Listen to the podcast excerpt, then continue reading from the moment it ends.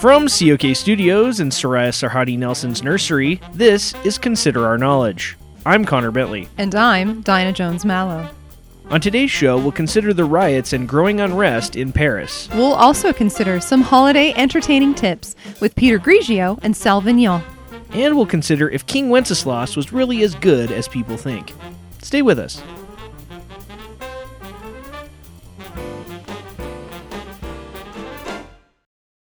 Support for Consider Our Knowledge comes from I Can't Believe It's Not Myrrh, the finest imitation myrrh you can buy. Pick some up for a special manger baby in your life. I can't believe it's not myrrh. Two out of three wise men can't tell the difference. And OMG McFlippies with the 12 Days of Christmas appetizer platter, including the seven prawns a swimming in garlic butter, five golden onion rings, three French toast sticks, and a partridge pear pot sticker. OMG McFlippies. Oh, come, all ye faithful, for holiday flavor. This is Consider Our Knowledge. I'm Connor Bentley. And I'm Dinah Jones Mallow. Paris has been engulfed in the city's worst riots in a decade recently, with protesters taking to the streets and marching against increased taxes and living costs. Last weekend marked the third straight weekend of clashes in Paris involving activists dressed in yellow vests. The grassroots protests began November 17th, with motorists upset over a fuel tax hike, but have grown to encompass a range of demands and complaints that President Emmanuel Macron's government does not care about the problems of ordinary people. Crews have been working since Saturday to remove charred cars, broken glass, and graffiti from the famed Champs Elysees Avenue and other top Paris sites like the Arc de Triomphe in the wake of the riots that have left 133 people injured, including 23 police officers, and 378 people in jail. Macron's key ministers appeared to rule out imposing any kind of state emergency, but they did discuss how to adapt security forces and tactics to contain future protests from getting out of hand. Joining us to discuss the volatile situation in Paris are international gossip reporter and popular teenage girl Melissa Reynolds and French historian Dominique Rembaud. Thanks for being here. Bonjour. Hey. Melissa, your sources were very close to the action this past weekend. What are they telling you? So, my friend Misty's big brother Kent is doing a study abroad in Paris, and he was like right in the middle of the protest this weekend, Connor. It was super cray cray. I mean, it was like even more out of control than this time me and my friend Gabby went to that frat party. Tell us about it. Oh my god. Okay, well, Gabby was dating this roided out college guy named Mike, who was a total creep, BT dubs. Anyway, Mike invited us to a party his frat, and I like totally didn't want to go, but Gabby was gonna get roofied if I wasn't there keeping an eye on her.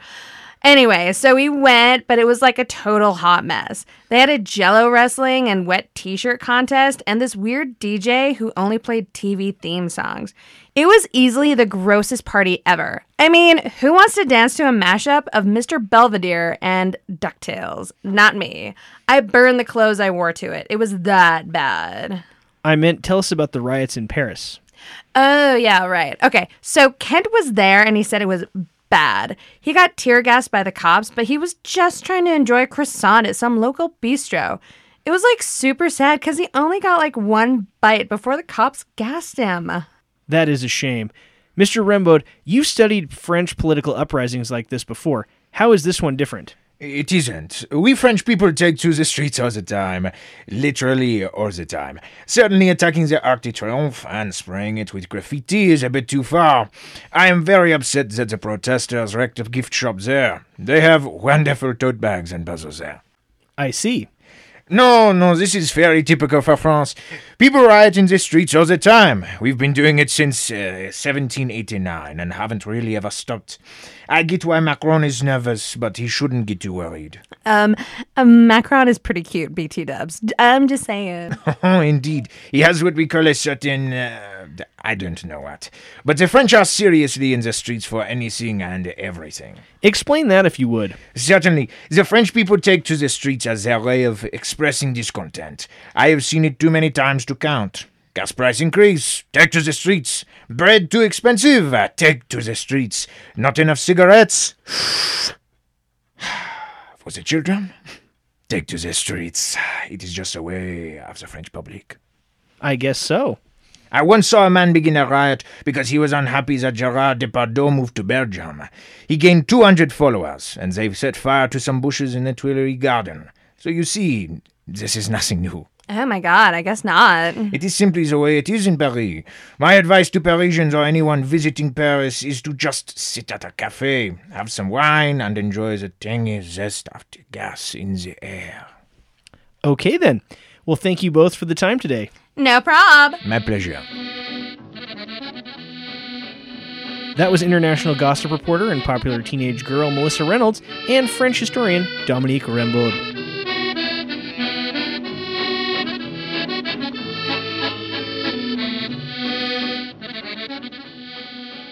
You're listening to Consider Our Knowledge.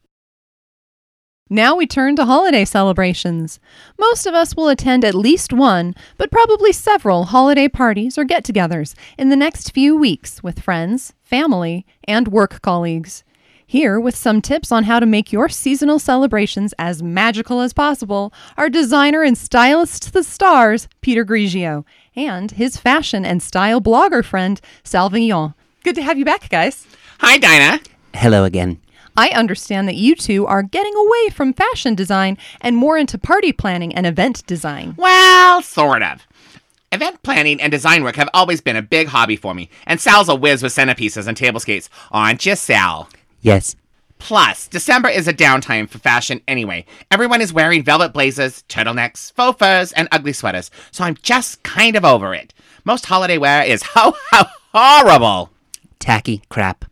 We took our creative talents and put them into this new book, Peter Picks a Peck of Pretty Potties, a glittery guide to glamming up your holiday hootenannies by Peter Grigio and Sal Vignon, with a foreword by Martha Stewart and Snoop Dogg. Wow, I don't think I've ever seen so much glitter on the cover of a book before. Now, I would imagine you probably haven't. No. Yeah, the guys at the publishing house got really sick when they were making it. Glitter lung. Ooh, that's too bad. Uh, so, what are some of the things you two recommend in your book? Well, jump in the sleigh, Dinah, because we've pulled out all the stops. We take you through some of our favorite holiday party ideas, including a Dickensian themed Christmas party where everyone wears dirty, tattered clothing in a freezing cold room as an old rich man yells at you while you copy letters by candlelight. It's as authentic as you get. Oh, well, so what do you serve to eat? Gruel. Sal's got an amazing gluten free vegan gruel recipe that's just delicious. You'll definitely be saying, Please, sir, may I have some more? God bless us, everyone. Oh, that sounds like an interesting party. What else? We have an entire chapter on gingerbread centerpieces. It's a fun, festive way to show off your talent. Sal made some really lovely gingerbread structures that we hope will inspire people to get creative. Oh, what's this one? That's Fallingwater. You know, the Frank Lloyd Wright House. Oh, wow, impressive. And that's the Colosseum? Yes. Complete with gummy Christians being fed to marzipan lions. I just, I can't believe this level of detail. What's this one? That's Merv Griffin's house in Palm Springs. We just love Merv. Gay icon. This is really something, guys. What else can we find in the book? There's a section all about our favorite holiday cocktails. We also cover how to make your house into a replica of Nakatomi Tower from Die Hard in just 619 simple steps. We even show you how to make candy glass that you and your guests can walk barefoot on. Die Hard. Why Die Hard? Well, here's the thing there are two kinds of people in this world those who consider Die Hard to be a Christmas movie, and those who are morons. I guess I know which kind of person you are, Dinah. Hmm. Well, now, now, I've never seen it, so I'll just take your word for it. Any last minute holiday party tips for our listeners? Just make sure that you commit to a theme and design concept. I hate it when people have too many things going on at once. For example, my house is decorated in the same theme every year And what's that? hot men. I even show you how to execute this theme in the book. See, there's my Zac Efron elf on the shelf. There's a new gingerbread statue of Santa Claus if he were being played by Channing Tatum. Oh, but what's that there? Well, that's my Chris Pine Tree. Captain Kirk. Oh, very, very well done. Yeah, I know. Uh oh, I've got to go. Some neighborhood hooligans have stolen the G string off my sexy Frosty the Snowman. Kisses! Street youths. That was Holiday Party Tips with Peter Grigio and Sal Vignon. Season's greetings.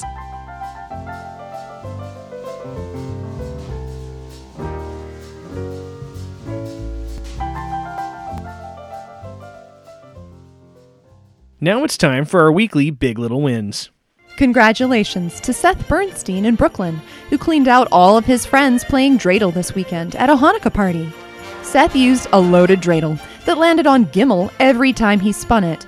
And even though we don't condone cheating here at COK, we have to say that your massive loot of chocolate coins is a very big little win. Kudos also to Melanie Carlson in Seattle, who decided to stop watching the news. Everything sucks right now, and the world is a nightmare, so we can't think of a bigger little win than not paying attention to how bleak everything is at the current time. Well done, Melanie. If you or someone you know has a big little win, share it with us on Facebook or Twitter. That's all for this week's episode of Consider Our Knowledge. If you want more from the best looking news team in public radio, visit considerourknowledge.com for more news and stories. You can also like us on Facebook and follow us on Twitter for breaking news at Consider Our Know. If you want to download and subscribe to the podcast, you can do it at iTunes or at Stitcher.com. If you're in the giving spirit this holiday season, make sure to make a donation to Consider Our Knowledge. You can do it by making a 5 or $10 secure monthly donation via Patreon. Just go to the Support COK button on our homepage, and then it'll take you to our Patreon page where you can make that lovely holiday gift. The COK team includes Emily Clausen, Natalie Thorpe, Jeremiah Knight, Hobart Willis, Marianne Wetzel, and Spencer Cannon. Our intern is Ryan Shattuck. Thanks so much for listening. I'm Connor Bentley.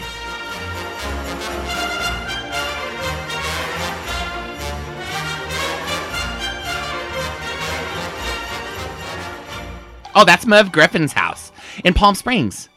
Where it is in Palm Springs. Yeah, it's Yeah, there. right there. you you've been right now. Oh, I've never been. He's never invited me. No, that's wow. Because he's dead. Tragic. Happy holiday! I'll use that as the. Okay.